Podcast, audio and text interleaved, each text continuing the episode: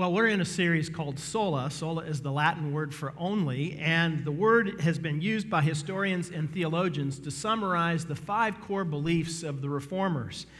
We started two weeks ago with sola scriptura, which is scripture alone, and last week we talked about solus Christus, which is Christ alone. And this week we're going to tackle two at once sola gratia and sola fide, or grace alone and faith alone, because the two are linked in some important ways. Now, these are churchy words, so um, you might ask, why are these two concepts so important? And to answer that, I want to tell you a story. Now, this story is the kind of story that I would give if I were at a dinner party and someone said, What's your most embarrassing moment? Now, I'll tell you, this is not number one on the list, but it's certainly in the top five. And to give you a little background, Kathy and I moved to Switzerland about a year after we were married. We lived there for three years, and when we moved back, my Minnesota driver's license had expired. I intended to go to the DMV pretty soon to get a new driver's license, but one thing got in the way and another thing got in the way, and it was two years later before I did anything about it. And I finally decided I needed to get that taken care of. So I got a copy of the little book that you have to study in order to take the exam. And I took the exam, 30 questions, and I aced it. 30 right answers, pretty confident. Um, but I also found out that because my license had expired, not just come to the end of its term, I had to take the driving test. No problem. I've been driving for a long time, I thought, so I got in line waited for the next available examiner. Now, I should have known things weren't going to go well when he asked to see my license, and I handed him my Swiss driver's license. And he said, How long you been back? I said, Well, two years. He said, So you've been driving illegally this entire time. And I realized he wasn't informing me, he was scolding me, and I thought, Oh, well, I'm a pretty good driver. We'll get this thing over with, and I'll come home, go home with my driver's license. So he instructed me to take a right out of the parking lot, go a couple of blocks, take another right. Um, then uh, he instructed me to park on a hill, uh, then to go around the block, and then eventually we got to the entrance ramp to the freeway. Um, we'd been gone about 30 minutes when he had me move back to the, go back to the DMV and where we parked in the parking lot. Now, he had said very little other than give me instructions on where to turn and what to do, so I assumed that meant I was doing really well. And we got into the parking lot, we pulled up, he said nothing while he continued to fill out the form. And he wrote something at the top, ripped it off, and handed it to me, and it said, failed. Now, I was shocked, and then he began to list all of the violations that I had committed along that uh, particular driving test every rolled stop sign, er, I parked incorrectly on the hill, I changed lanes improperly, and so on. And then he said to me, You know, of course, you can't drive home. You'll need to call your wife to come and pick you up. So I went back into the waiting area of the testing center, tail between my legs, and I sat down and I waited. Waited for him to go back out with another uh, student, and um, I drove home. Two days later, I came back, and this time I sat in the parking lot. I parked my car, actually, I backed it in so I could see the door, and I waited till I saw him go out with another student. And this time I went back in, got in line, got a different instructor, and I passed the exam. So, what did I learn? Well, I learned that the standards are tough, and I learned I had a lot of bad habits. Now, what was true about me and driving is also true about us, although in an area that's a lot more significant. So I want you just to think for a moment if someone asked you, How good a person are you? what would you say? And I think most of us would say, Pretty good. You know, I'm not perfect, but weighing the good and the bad, I think the good outweighs the bad, right? But the problem is, is that we're not quite as good as we think we are. You see, most of us are good at making excuses when we mess up. There are times when we're just a little bit cruel, or maybe a lot of bit. There are times when we let greed take over so that we can get something that might rightly belong to someone else. Or the times when maybe we're not faithful in a relationship or given to a temptation to do something that we know in our hearts isn't right.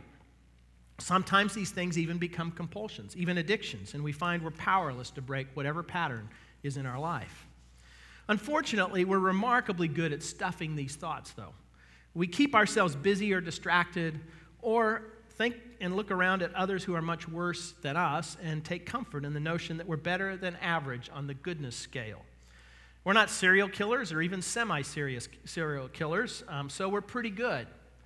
Or are we? The problem is, is that we're not quite as good as we think we are. And all the denial in the world won't change the reality that we're messed up. We're haunted perhaps by something we've done, we've repressed it, but late at night sometimes it comes rushing back. And we wish we could roll back the videotape or whatever analogy works today and redo even just a few events in our lives, but we can't. So, that question, how good a person are you? The one with the answer, not as good as you think you are, must be followed up by another question, and that is, how good is good enough? That answer requires a little honesty, actually, a lot of honesty. That's because the typical response is to start weighing the good and the bad. And the idea is that there's some kind of cosmic ledger, that if you're basically a good person, you'll go to heaven. And so the goal is to do at least enough to cancel out the bad and maybe just a little bit more. But we don't know what the threshold is. Is it 5149 or a supermajority of 6040 or higher? The assumption, though, is that at some level of goodness, we all got in. And so the way that most religions operate is let the good outweigh the bad and you'll be fine. But not Christian faith. Christianity is both more and less demanding at the same time. It's more demanding for the simple reason that it says that there aren't any good people. To clarify, that doesn't mean that we're all worthless and unlovable. Genesis tells us that we are created in the image and likeness of God with great dignity. The writers of the Bible tell us we're deeply loved and capable of great good. Even people who don't acknowledge God do often naturally do the right thing, sometimes in ways that embarrass those of us who call ourselves Christians because they live better lives than we do. But the truth is, is that even if we know right from wrong, we frequently choose wrong.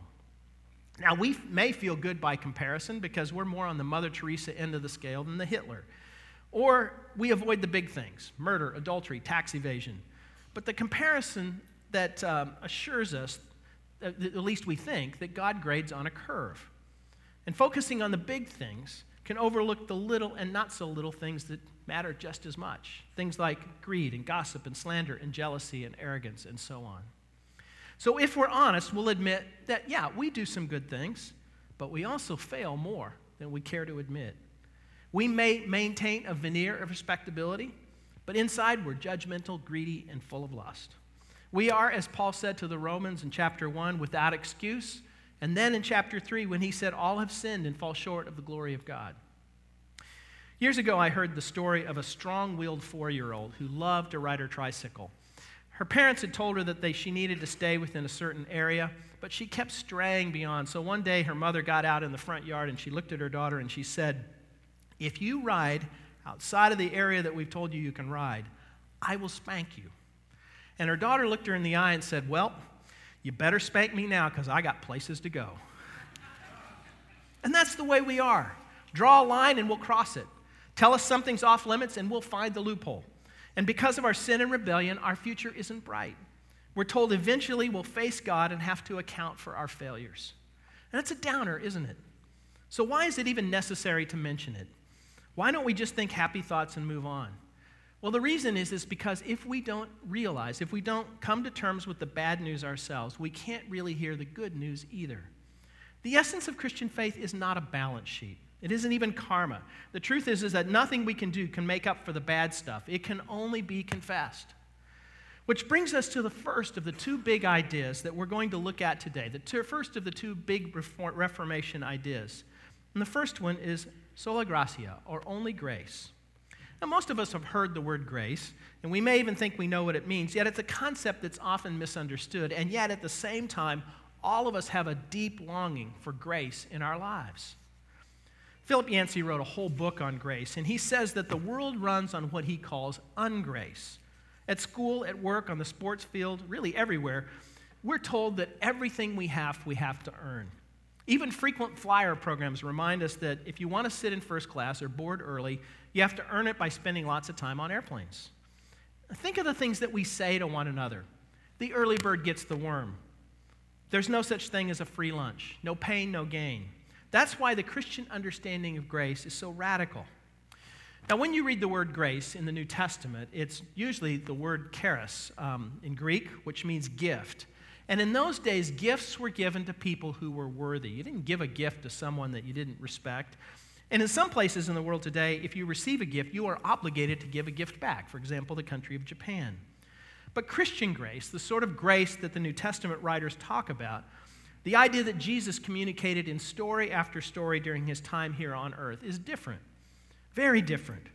God's grace, we're told, is given without regard to the worth of the one who receives it.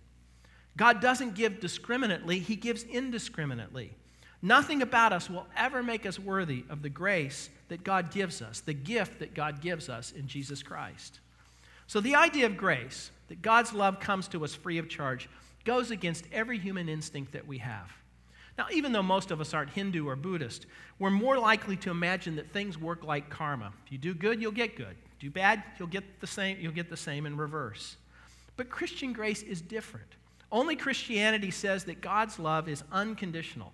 Grace means that we don't get what we deserve, but actually get what we don't deserve. In other words, grace rewards the undeserving. Jesus once told a story about a wealthy man who owned a vineyard. He needed to get the grapes picked, so he hired some day laborers. He went out to a, the area where uh, folks hung out wanting work early in the morning, and he hired a whole bunch of them at 6 in the morning. But he needed more.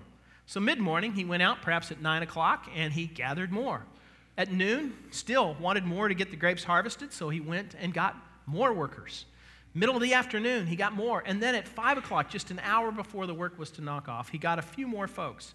He told them all what he would pay them, and at the end of the day, at 6 o'clock, when the work ended, he paid them all the coin, a denarius, that he had, uh, that had, he had promised them.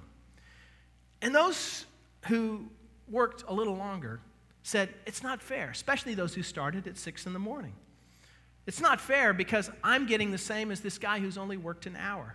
And they were right, at least if you calculated on an hourly wage. But the rich man didn't see it that way. What do you mean? He said, I'm not being unfair. I told you up front what I would pay you, and I paid it. Don't I have the right to pay what I want? Or are you just mad because I'm generous? This is a story about grace. What the rich man did doesn't make economic sense. In fact, the point isn't about counting at all. It's about a God who doesn't give us what we deserve, but instead what we don't deserve. That's because none of us have lived up to the expectations that God has for us, the standard of life that Jesus himself demonstrated when he was here on earth. In fact, if we were paid what we were deserved, we'd be screwed. So some assume that grace is just what God does, but understand that grace costs something. And that cost is what Jesus did for us on the cross. The truth is, is that either we need to bear the cost or Jesus does, but the cost must be paid. But because of what Jesus has done for us, we no longer need to be consumed with trying to measure up. Grace means that there's nothing we can do to make God love us more, and grace means that there's nothing we have done or will do that will make him love us any less. And yet, we have this instinct that we need to do something before God can accept us. Perhaps the clearest explanation of grace in the Bible is found in something St. Paul wrote in Ephesians chapter 2. Let me read verses 8 and 9. For he writes this It's by grace that you've been saved through faith. And this is not from yourselves, it is a gift of God, not by works so that no one can boast. So, grace, Paul says, is a gift. It can't be earned, it can only be received. We're saved by grace and only by grace, not what we do. It's God's choice to love, to forgive, and to embrace us. There's nothing we can do to earn it. We can't claim any credit. Now, the alternative to grace is to try to work really hard to try to earn God's love by our own effort. And that's what many do today, even if they don't believe in God. That's why some compete to be green enough, others to be woke enough, to succeed at whatever we've decided gives life meaning. But grace says stop it. You'll never be talented enough, smart enough, or good enough to earn whatever salvation means to you. So stop trying. There's nothing we can do to put our hearts and minds at rest except putting our trust in the grace that God offers. We need to be saved from our guilt and shame and that nagging and sometimes raging sense that we have not done enough. But grace tells us that we can stop trying so hard. Instead, we can turn to God and put our faith in Him. And that's the second big idea that the reformers had the idea that salvation comes only by faith. If grace is, as some define it, God's undeserved favor or the undeserved gift of an unobligated giver, then there is simply no way to earn it or deserve it. There's nothing you can do to have it. The way, or the way you can have it is by faith. Like any gift, you have to reach out and take it. And that's where faith comes in. We have to open our hands of faith and receive the gift of divine grace. In other words, to receive the grace that is offered us in Christ, we have to put our full trust in God. Now, to be clear, that doesn't mean that you won't have questions and doubts. In fact, the effectiveness of our faith is not dependent upon how intense that faith might be, but in the trustworthiness of the one in whom we have put our faith. It's the sort of trust that you see a child um, put in a parent, say when they're swimming in a pool. You know, you can imagine a father standing in the water saying to his daughter, Just jump in, I've got you. Or a mother saying the same to her son. Faith is more than just mere agreement with an abstract list of doctrines or religious statements. It's confidence in God. And that's why, even when we have doubts, even when our faith feels weak, we can put our trust in God because of what we know of Him and trust Him with our lives and our eternal future. Faith doesn't eliminate doubt. That's why we need to be reminded that faith is not the same thing as certainty, but it is confidence in God despite our doubts. In fact, the Bible tells us that even the ability to exercise faith is a gift of God and comes by grace. We cooperate with God, but God supplies the ability. That's why the decision to become a Christian is called a relationship. To become a Christian is more than just an agreement with a set of religious ideas, it's a trust in a person, in God. Now, there's one thing we also need to clear up because if you just listen to these two statements, only grace, only faith, you can sometimes get an unbalanced view of how all of this works. I made the point earlier that the reformers emphasized there's nothing that, that we can do to earn our salvation. In some ways, they were reacting against a common religious conviction at the time that our actions meant everything.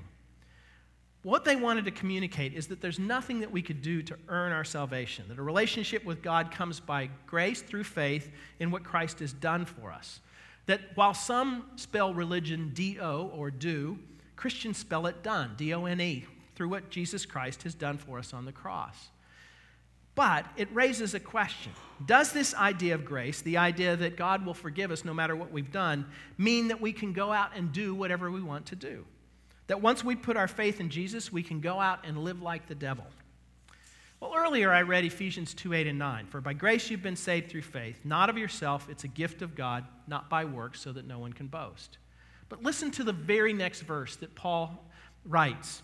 He says in verse 10 For we are God's handiwork, created in Christ Jesus to do good works, which God prepared in advance for us to do. What Paul's saying, in essence, is that we receive God's grace by faith, faith that affects then what we do. So the real test of what you believe isn't what you say, it's not your ability to repeat a bunch of pious sounding words, it's what you do. That's why James in James 2:17 said faith by itself if it is not accompanied by action, is dead. Now, he's not saying that there's some kind of minimal threshold of good deeds that we have to have, and we have to complete those in a certain period of time, or we get kicked out of the eternal frequent flyer program. But it does mean that if you claim to believe something and your actions suggest otherwise, you should ask some hard questions. It may be that we don't actually believe what we thought we believed. It means that our actions are a more reliable indicator of our, than our words. Actions show what we truly believe. Now, salvation doesn't depend on being good people. If it did, we're screwed. But it's also not simply a matter of having the right opinions. As those who've experienced God's undeserved grace, out of gratitude, we must go and do likewise. That means volunteering to work with the dying, serving the poor, comforting the afflicted, caring for the immigrant, standing up against injustice, loving those who look different from us, and living righteous lives. Not because doing these things will get us into heaven, but because these are the sort of things that people who are going to heaven will do. We do these things motivated by God's extravagant gift, His extravagant love for us, His grace for us. The good we do is motivated by God's grace. While the good works don't save us, they show others that we are saved. Jesus once told a story about two men who went to the temple to pray. This is in Luke chapter 18. And the first one was a prominent Pharisee, a man who had devoted himself to righteous living. And he stood up where everyone could see him. and, and while he didn't say it explicitly, he was really saying as he got up, Quiet, everyone, stay where you are, you know, get where you can all hear. And then he began to pray. And pray he did an eloquent prayer about how he was not like others, and certainly not like the tax collector that he saw in the back of the room.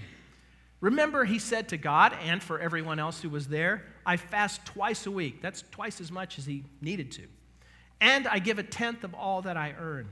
And while he didn't say it out loud, you can imagine him hoping that everyone saw himself as he wanted himself or believed himself to be an upstanding man, a pillar of the community, a righteous example that others ought to emulate. God must, he thought, be honored to have me on his team. Such a high character and obedient guy. And then there was the tax collector, the man at a distance toward the back of the room, and he heard the Pharisee's prayer, but he didn't see him. Why? Because he was looking straight at the floor. He didn't feel worthy enough to do what a pious person would in those days do, and that is to look up to heaven. He didn't feel worthy to do that. Overwhelmed with guilt and shame, he began to pray and was surprised by the emotion that surged through him. God, he said in a voice that was louder than he had intended, have mercy on me, a sinner. It was all he could do to get just that out before the tears began to flow. A lifetime of regret poured out as he stood weeping, his face turned toward the floor. He must have wondered, maybe just a little bit, what the Pharisee thought of his unexpected outburst. But he knew he was a sinner, so he gave up any pretense of self respect in the company of that holy man, and he poured out his heart before God. At this point, he didn't really care what anyone thought, he just wanted to be right with God. The contrast between the two men couldn't have been greater. One moral, one immoral. One proud one and self confident, the other insecure and ashamed. And yet, when Jesus gets to the end of the story, he surprised everyone with his conclusion, with his assessment, with his evaluation of what was going on. He said, I know what you're thinking. What a good guy, that Pharisee. And that tax collector, you know, that corrupt, despicable man in the back of the room. Which one do you think went home right with God? Surprise, surprise. It was not the one that they thought. It's not the tax, it wasn't the Pharisee, it was the tax man, the one who humbled himself before God, not the guy at the front of the room with his nose in the air. And those listening must have been shocked. But at least some would later come to understand that the Pharisee wasn't nearly as good as he thought he was, and the tax collector was more loved and accepted than he had ever dared to imagine.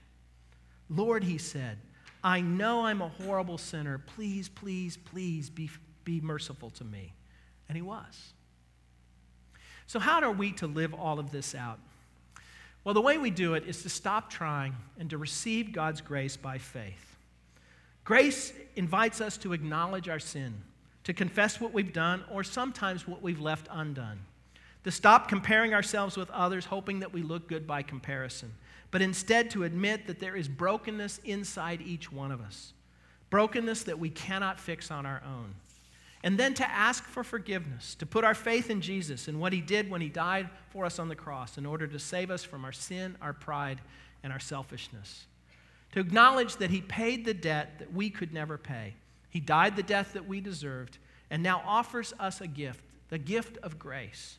And we need to open our hearts to Him and to receive by faith what He has offered. Throughout this series, you've seen the graphic of a rose. Um, Lee Colvin, our communication uh, director, developed this or created this as an updated symbol of a Reformation symbol, Luther's rose. It was a seal designed for Luther a dozen years after he posted the 95 Thesis on the Wittenberg church door. And Luther um, said this rose symbolized, first of all, God's grace. The cross at the center of the heart is there to remind us that faith in Christ is what saves us. The white rose around it, he said, symbolizes the joy and peace that comes for us in Christ. And the gold ring around the outside is the hope of eternal life yet to come for the believer. And that's the message of grace alone and faith alone. That alone gives us the hope of eternal life. Let's pray. Father, um, these words, grace and faith, are words that are thrown around in churches all the time. But Father, help us this morning to understand what they mean and what they mean for us.